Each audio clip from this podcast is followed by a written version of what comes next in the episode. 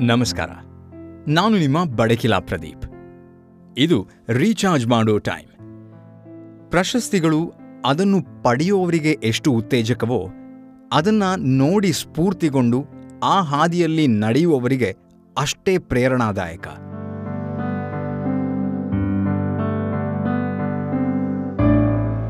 ಆ ಪ್ರೇರಣೆಯ ಸಾಲು ಸಾಲು ಸ್ರೋತಗಳೇ ಈ ಸಾಧನೆಯ ಪದ್ಮಗಳು. ವರ್ಷಗಳಿಂದ ತಪಸ್ಸಿನಂತೆ ನಡೆಸಿಕೊಂಡು ಬಂದಿರುವ ಅವರವರ ಕ್ಷೇತ್ರಗಳಲ್ಲಿನ ಸೇವೆಗಳು ನಿಜಕ್ಕೂ ಕೇಳುತ್ತಾ ಸಾಗುವಾಗ ನಮ್ಮ ಮೈ ನವಿರೇಳಿಸೋದರ ಜೊತೆಗೆ ಮನದೊಳಗೆ ಉತ್ಸಾಹದ ಕಿಡಿ ಮೂಡಿಸುತ್ತೆ. ಆದ್ರಿಂದ ಈ ಸಂಚಿಕೆಯಲ್ಲಿ ಮತ್ತೊಬ್ಬ ಸ್ಫೂರ್ತಿದಾಯಕ ಸಾಧಕರ ಸಾಧನೆಯನ್ನ ಪರಿಚಯಿಸುವ ಸಮಯ. ಸಾಮಾನ್ಯ ವರ್ಗದ ಮಹಿಳಾ ಸಾಧಕರ ಗುಂಪೊಂದು ಕಾರ್ಪೊರೇಟ್ ಜಗತ್ತಿನವರೆಗೂ ತಮ್ಮ ಬ್ರ್ಯಾಂಡ್ ವಿಸ್ತರಿಸಿ ಶಕ್ತಿಶಾಲಿ ಬ್ರ್ಯಾಂಡ್ಗಳಿಗೆ ಎದುರಾಳಿಯಾಗಿ ಇಂದಿಗೂ ಕೋಟಿಗಟ್ಲೆ ಟರ್ನ್ ಓವರ್ಗಳನ್ನು ಪಡೀತಿದೆ ಅಂದ್ರೆ ಆಶ್ಚರ್ಯವೇ ಸರಿ. ಸಾಮಾನ್ಯರಂತೆ ಬೆಳೆದು ಅಸಾಮಾನ್ಯರಾಗಿ ದೇಶದೆಲ್ಲೆಡೆ ಪ್ರಕೀರ್ತಿ ಪಡೆದು ಅನೇಕ ಜನಸಾಮಾನ್ಯರಿಗೆ ಸ್ಫೂರ್ತಿಯ ಚಿಲುಮೆಯಾದವರಿಗೆ ಪ್ರತಿ ವರ್ಷವೂ ದೇಶದ ಅತ್ಯುನ್ನತ ಪದ್ಮ ಪ್ರಶಸ್ತಿಯನ್ನ ನೀಡಲಾಗತ್ತೆ. ಪ್ರಶಸ್ತಿ ಸ್ವೀಕರಿಸೋದು ಎಷ್ಟು ಸುಲಭನೋ ಅವರು ನಡೆದು ಬಂದ ಹಾದಿ ಅಷ್ಟೇ ಕ್ಲಿಷ್ಟಕರವಾಗಿರುತ್ತೆ. ಇಂದು ನಾವು ಸಾಧನೆಯ ಪದ್ಮಗಳಲ್ಲೊಬ್ಬ ಸಾಧಕರ ಯಶೋಗಾಥೆಯನ್ನ ನೆನಪಿಸಿಕೊಳ್ಳೋ ಸಮಯ. ಕಾರ್ಪೊರೇಟ್ ಜಗತ್ನಲ್ಲಿ ಜಯ ಸಾಧಿಸೋದು ಅಷ್ಟು ಸುಲಭದ ಮಾತಲ್ಲ ಅಂತಾರೆ. ಅದರಲ್ಲೂ ಸೂಟು ಬೂಟು ಲೋಕದ ವ್ಯವಹಾರಕ್ಕೆ ಮಾರು ದೂರದಲ್ಲಿರುವ ಹೆಂಗಳೆಯರ ಗುಂಪೊಂದು ನೂರಾರು ಕೋಟಿ ವ್ಯವಹಾರದ ಬಿಸ್ನೆಸ್ ಅನ್ನ ನಡೆಸೋದೇ ಯಶೋಗಾಥೆಯ ಶಿಖರ ಅಂದ್ಕೊಂಡ್ರೆ ಈ ಸಂಸ್ಥೆಯ ಬೆನ್ನೆಲುಬಾಗಿ ನಿಂತಿರೋದು ಅದನ್ನು ನಡೆಸಲು ಅವರಿಟ್ಟುಕೊಂಡ ಕೆಲವೊಂದು ಆದರ್ಶಗಳು ಹಾಗೂ ಎಷ್ಟೇ ಕಷ್ಟಪಟ್ಟರೂ ಅದಕ್ಕೆ ಬದ್ಧವಾಗಿರುವ ಅವರ ನಿಲುವು. ನಾನಿವತ್ತು ನಿಮ್ಮೊಂದಿಗೆ ಮೆಲುಕು ಹಾಕ ಹೊರಟಿರೋ ಈ ಸಂಸ್ಥೆಯೇ ಲಿಜ್ಜತ್ ಪಾಪಡ್ನದು. ಜೀವನದ ಅನಿವಾರ್ಯತೆಗಳನ್ನು ಅವಕಾಶಗಳನ್ನಾಗಿಸಿ, ತಮ್ಮ ಕಾಯಕದಲ್ಲಿ ಶ್ರದ್ಧಾಭಕ್ತಿಯಿಂದ ಕಿಂಚಿತ್ತೂ ಲೋಪದೋಷಗಳಾಗದ ಹಾಗೆ ನೋಡಿಕೊಂಡು ಅಂತಾರಾಷ್ಟ್ರೀಯ ಮಟ್ಟದಲ್ಲಿ ಹೆಸರು ಗಳಿಸಿದವರು ಮಹಿಳಾ ಗೃಹ ಉದ್ಯೋಗ ಲಿಜ್ಜತ್ ಪಾಪಡ್ ಅನ್ನೋ ಮಹಿಳಾ ಸ್ವಸಹಾಯ ಸಂಘ.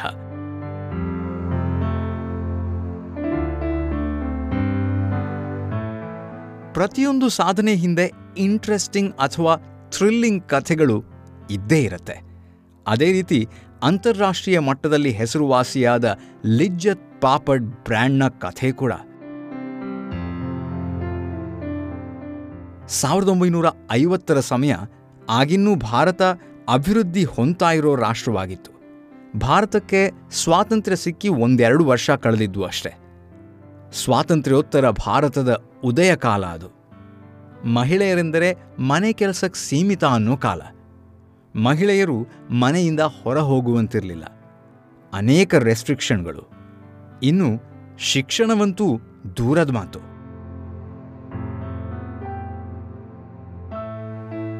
ಸಾಕ್ಷರತೆಯೇ ಕಡಿಮೆಯಾಗಿದ್ದ ಆ ಕಾಲದಲ್ಲಿ ಭಾರತದಲ್ಲಿ ಮಹಿಳಾ ಸಾಕ್ಷರತಾ ಪ್ರಮಾಣ ತುಂಬಾ ಕೆಳಮಟ್ಟದಲ್ಲಿತ್ತು. ಕೇವಲ ಎಂಟು ಶೇಕಡಾದಷ್ಟು ಮಹಿಳೆಯರು ಮಾತ್ರ ಓದೋದಕ್ಕೆ, ಬರೆಯೋದಕ್ಕೆ ತಿಳಿದಿದ್ರು. ಯಾವುದೇ ತಂತ್ರಜ್ಞಾನಗಳಿಲ್ಲದ ಆ ಟೈಮ್ನಲ್ಲಿ ಏಳು ಜನ ಮಹಿಳೆಯರ ಗುಂಪು ತಲಾ ಎಂಬತ್ತು ರೂಪಾಯಿಗಳ ಬಂಡವಾಳದಲ್ಲಿ ಆರಂಭಿಸಿದ ಉದ್ಯೋಗ ಇಂದಿಗೂ ದೇಶ ವಿದೇಶಗಳಲ್ಲಿ ಮನೆ ಮಾತಾಗಿದ್ದು ಎಂಟುನೂರು ಕೋಟಿ ರೂಪಾಯಿ ವಹಿವಾಟನ್ನು ಸಾಧಿಸಿದೆ. ಹಾಗೂ ಆ ಸಾಧನೆ ಸಾಲು ಸಾಲು ಪ್ರಶಸ್ತಿಗಳಿಗೂ ಎಡೆ ಮಾಡಿಕೊಟ್ಟಿದೆ ಅಂದರೆ ನಿಜಕ್ಕೂ ಸಣ್ಣ ಮಾತೇನಲ್ಲ.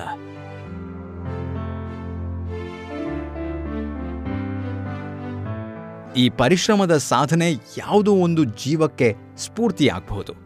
ಸಾಧನೆಯ ಪಥವಾಗಬಹುದು. ಅಡುಗೆ ಮಾಡದ ಹೊರತಾಗಿ ಏನೂ ಮಾಡಲು ಗೊತ್ತಿಲ್ಲದ ಗುಜರಾತ್ ಮೂಲದ ಮುಂಬೈಯಲ್ಲಿ ನೆಲೆಸಿದ್ದ ಏಳು ಜನ ಅನಕ್ಷರಸ್ಥ ಮಹಿಳೆಯರ ಕನಸಿನ ಕೂಸು ಲಿಜ್ಜತ್ ಪಾಪಡ್. ಇದು ಇಂದಿಗೂ ನಲವತ್ತ ಎರಡು ಸಾವಿರಕ್ಕೂ ಹೆಚ್ಚು ಜನರ ಜೀವನಕ್ಕೆ ಆಸರೆಯಾಗಿದೆ. ತಮಗೆ ಗೊತ್ತಿದ್ದ ಅಡುಗೆ ಕಲೆಯಲ್ಲಿಯೇ ತಮ್ಮ ಜೀವನವನ್ನ ಕಟ್ಟಿಕೊಳ್ಳಬೇಕು ಅನ್ನೋ ನಿಟ್ಟಿನಲ್ಲಿ ಆರಂಭವಾದ ಸಂಸ್ಥೆ. ಲಕ್ಷ್ಮೀದಾಸ್ ಬಾಯಿ ಅನ್ನೋರಿಂದ ಉದ್ದಿಮೆಗೆ ಬೇಕಾದ ಕಚ್ಚಾ ವಸ್ತು ಹಾಗೂ ಸಲಕರಣೆಗಳನ್ನು ಪಡೆದುಕೊಂಡು ತಮ್ಮ ಮನೆಗಳಲ್ಲೇ ಹಪ್ಪಳವನ್ನು ತಯಾರಿಸೋದಕ್ಕೆ ಶುರು ಮಾಡ್ತಾರೆ. ಆದರೆ ಆ ದಿನದಂದು ಕೇವಲ ನಾಲ್ಕು ಪ್ಯಾಕೆಟ್ ಹಪ್ಪಳ ಅಷ್ಟೇ ತಯಾರು ಮಾಡಿದ್ರು. ಆದರೆ ಧೃತಿಗೆಡಲಿಲ್ಲ ಅವರು.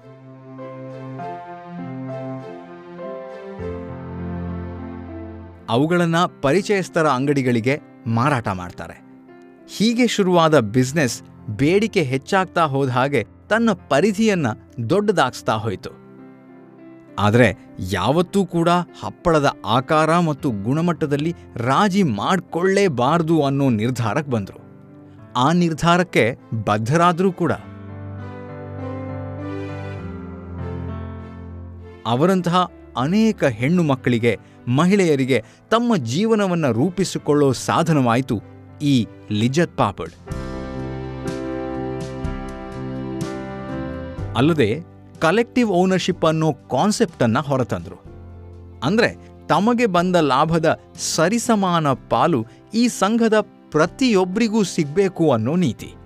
ಯಾಕಂದರೆ, ಉದ್ಯೋಗಿಗಳಿಗೆ ಯಾವುದೇ ರೀತಿ ಅನ್ಯಾಯ ಆಗಬಾರ್ದು ಅನ್ನೋದು ಇವರ ಉದ್ದೇಶವಾಗಿತ್ತು.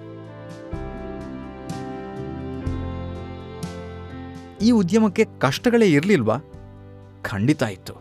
ಯಾಕಂದ್ರೆ ಉದ್ಯಮದ ಆರಂಭಿಕ ವರ್ಷದಲ್ಲೇ ಅನಾಹುತ ಮಳೆಯಿಂದ ಸುಮಾರು ನಾಲ್ಕು ತಿಂಗಳುಗಳ ಕಾಲ ಮುಚ್ಚಬೇಕಾದ ಸಂದರ್ಭ ಎದುರಾಯಿತು.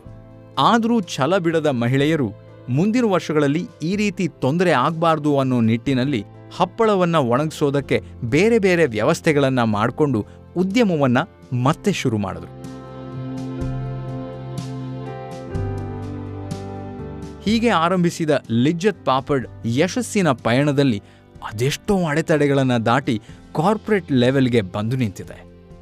ಗುಜರಾತಿಯಲ್ಲಿ ರುಚಿಕರ ಅನ್ನೋ ಅರ್ಥವನ್ನು ನೀಡೋ ಲಿಜ್ಜತ್ ಅನ್ನುವ ಪದ ಎಲ್ಲರ ಮನೆ ಮಾತಾಗುವಂತೆ ಮಾಡಿದ್ದು ಮಹಿಳೆಯರು ಹುಟ್ಟುಹಾಕಿದ ಸ್ವಸಹಾಯ ಸಂಘ ಬಿಸ್ನೆಸ್ ಬೆಳೆಯುತ್ತಾ ಹೋದಂತೆ ಬ್ರ್ಯಾಂಡ್ ನೇಮ್ ಕೊಡಲು ನಿರ್ಧರಿಸಿದ ಇವರು ಲಿಜ್ಜತ್ ಅನ್ನೋ ಹೆಸರನ್ನೇ ಇಟ್ಕೊಂಡ್ರು. ಈ ಹೆಸರಿನಡಿಯಲ್ಲಿ ಕೇವಲ ಹಪ್ಪಳ ಮಾತ್ರ ಅಲ್ಲ, ಬೇರೆ ಬೇರೆ ಉತ್ಪನ್ನಗಳನ್ನು ತಯಾರಿಸಿದ್ರು.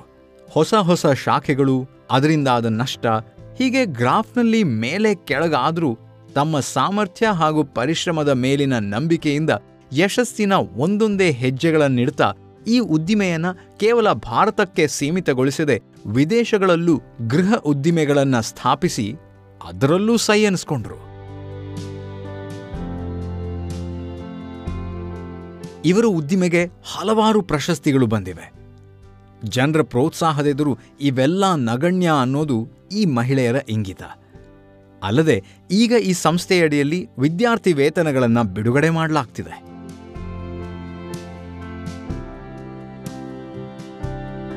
ಈ ಸಂಘವು ಕೇವಲ ಉದ್ಯೋಗ ಕ್ಷೇತ್ರದಲ್ಲಿ ಮಾತ್ರವಲ್ಲದೆ ಸಾಮಾಜಿಕ ಕಳಕಳಿಯನ್ನೂ ಹೊಂದಿದೆ. ಅಲ್ಲದೆ ಕೇಂದ್ರ ಸರ್ಕಾರ ಇತ್ತೀಚೆಗೆ ಈ ಸಂಘದ ಸ್ಥಾಪಕಿಯರಲ್ಲೊಬ್ಬರಾದ ಜಸ್ವಂತಿಬೇನ್ ಜಮ್ನಾದಾಸ್ ಪೋಪಟ್ ಅವರಿಗೆ ದೇಶದ ಅತ್ಯುನ್ನತ ಗೌರವ ಪದ್ಮಶ್ರೀ ಪ್ರಶಸ್ತಿಯನ್ನು ನೀಡುವ ಮೂಲಕ ಸಹಕಾರ ಕ್ಷೇತ್ರದ ಈ ಅಭೂತಪೂರ್ವ ಸಾಧನೆಗೆ ಮನ್ನಣೆ ನೀಡಿದೆ. ಜಲಬಿಂದು ನಿಪಾತೇನ ಕ್ರಮಶಃ ಪೂರ್ಯತೆ ಘಟಃ ಎಂಬಂತೆ ಸಣ್ಣ ಮಟ್ಟದಲ್ಲಿ ಆರಂಭವಾದ ಉದ್ಯೋಗ ಸತತ ಪರಿಶ್ರಮದಿಂದ ದೊಡ್ಡ ಮಟ್ಟದ ಸಾಧನೆಯನ್ನು ಮಾಡೋದಕ್ಕೆ ಸಾಧ್ಯ ಆಗತ್ತೆ.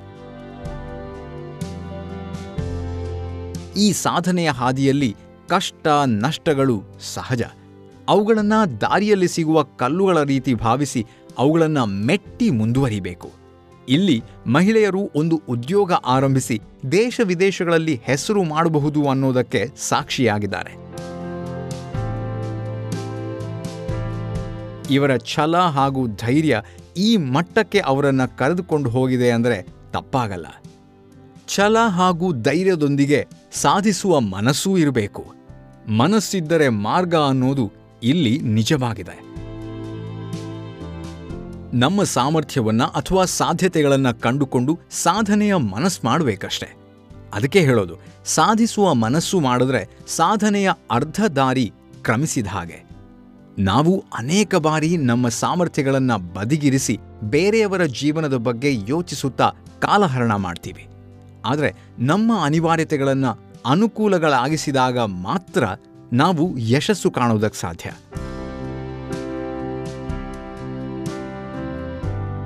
ಸಾಧನೆಯ ಸೋಪಾನಕ್ಕೆ ಸ್ಫೂರ್ತಿಯಾದ ಮಹಿಳೆಯರ ಗುಂಪೊಂದು ಸಣ್ಣದಾಗಿ ಪ್ರಾರಂಭಿಸಿದ ವಹಿವಾಟು ದೊಡ್ಡದಾಗಿ ಗರಿಗೆದರಿದ ಕಥೆ ಕೇಳಿದ್ವಿ. ಹೀಗೆ ಹಲವಾರು ಸಾಧಕರ ಯಶೋಗಾಥೆಯನ್ನ ಒಂದೊಂದಾಗಿ ಕೇಳುತ್ತಾ ಮುನ್ನಡೆಯೋಣ. ಇವತ್ತಿನ ಸಂಚಿಕೆಗೆ ಇಷ್ಟೇ ಸಾಕು. ಇದ್ರ ಮೂಲಕ ನೀವು ಸ್ವಲ್ಪ ರೀಚಾರ್ಜ್ ಆಗಿದ್ದೀರಾ ಅಂತ ಅಂದ್ಕೊಂಡಿದ್ದೀನಿ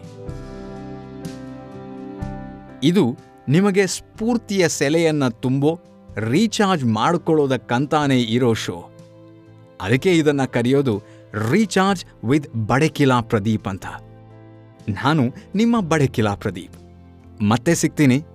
ನಮಸ್ಕಾರ.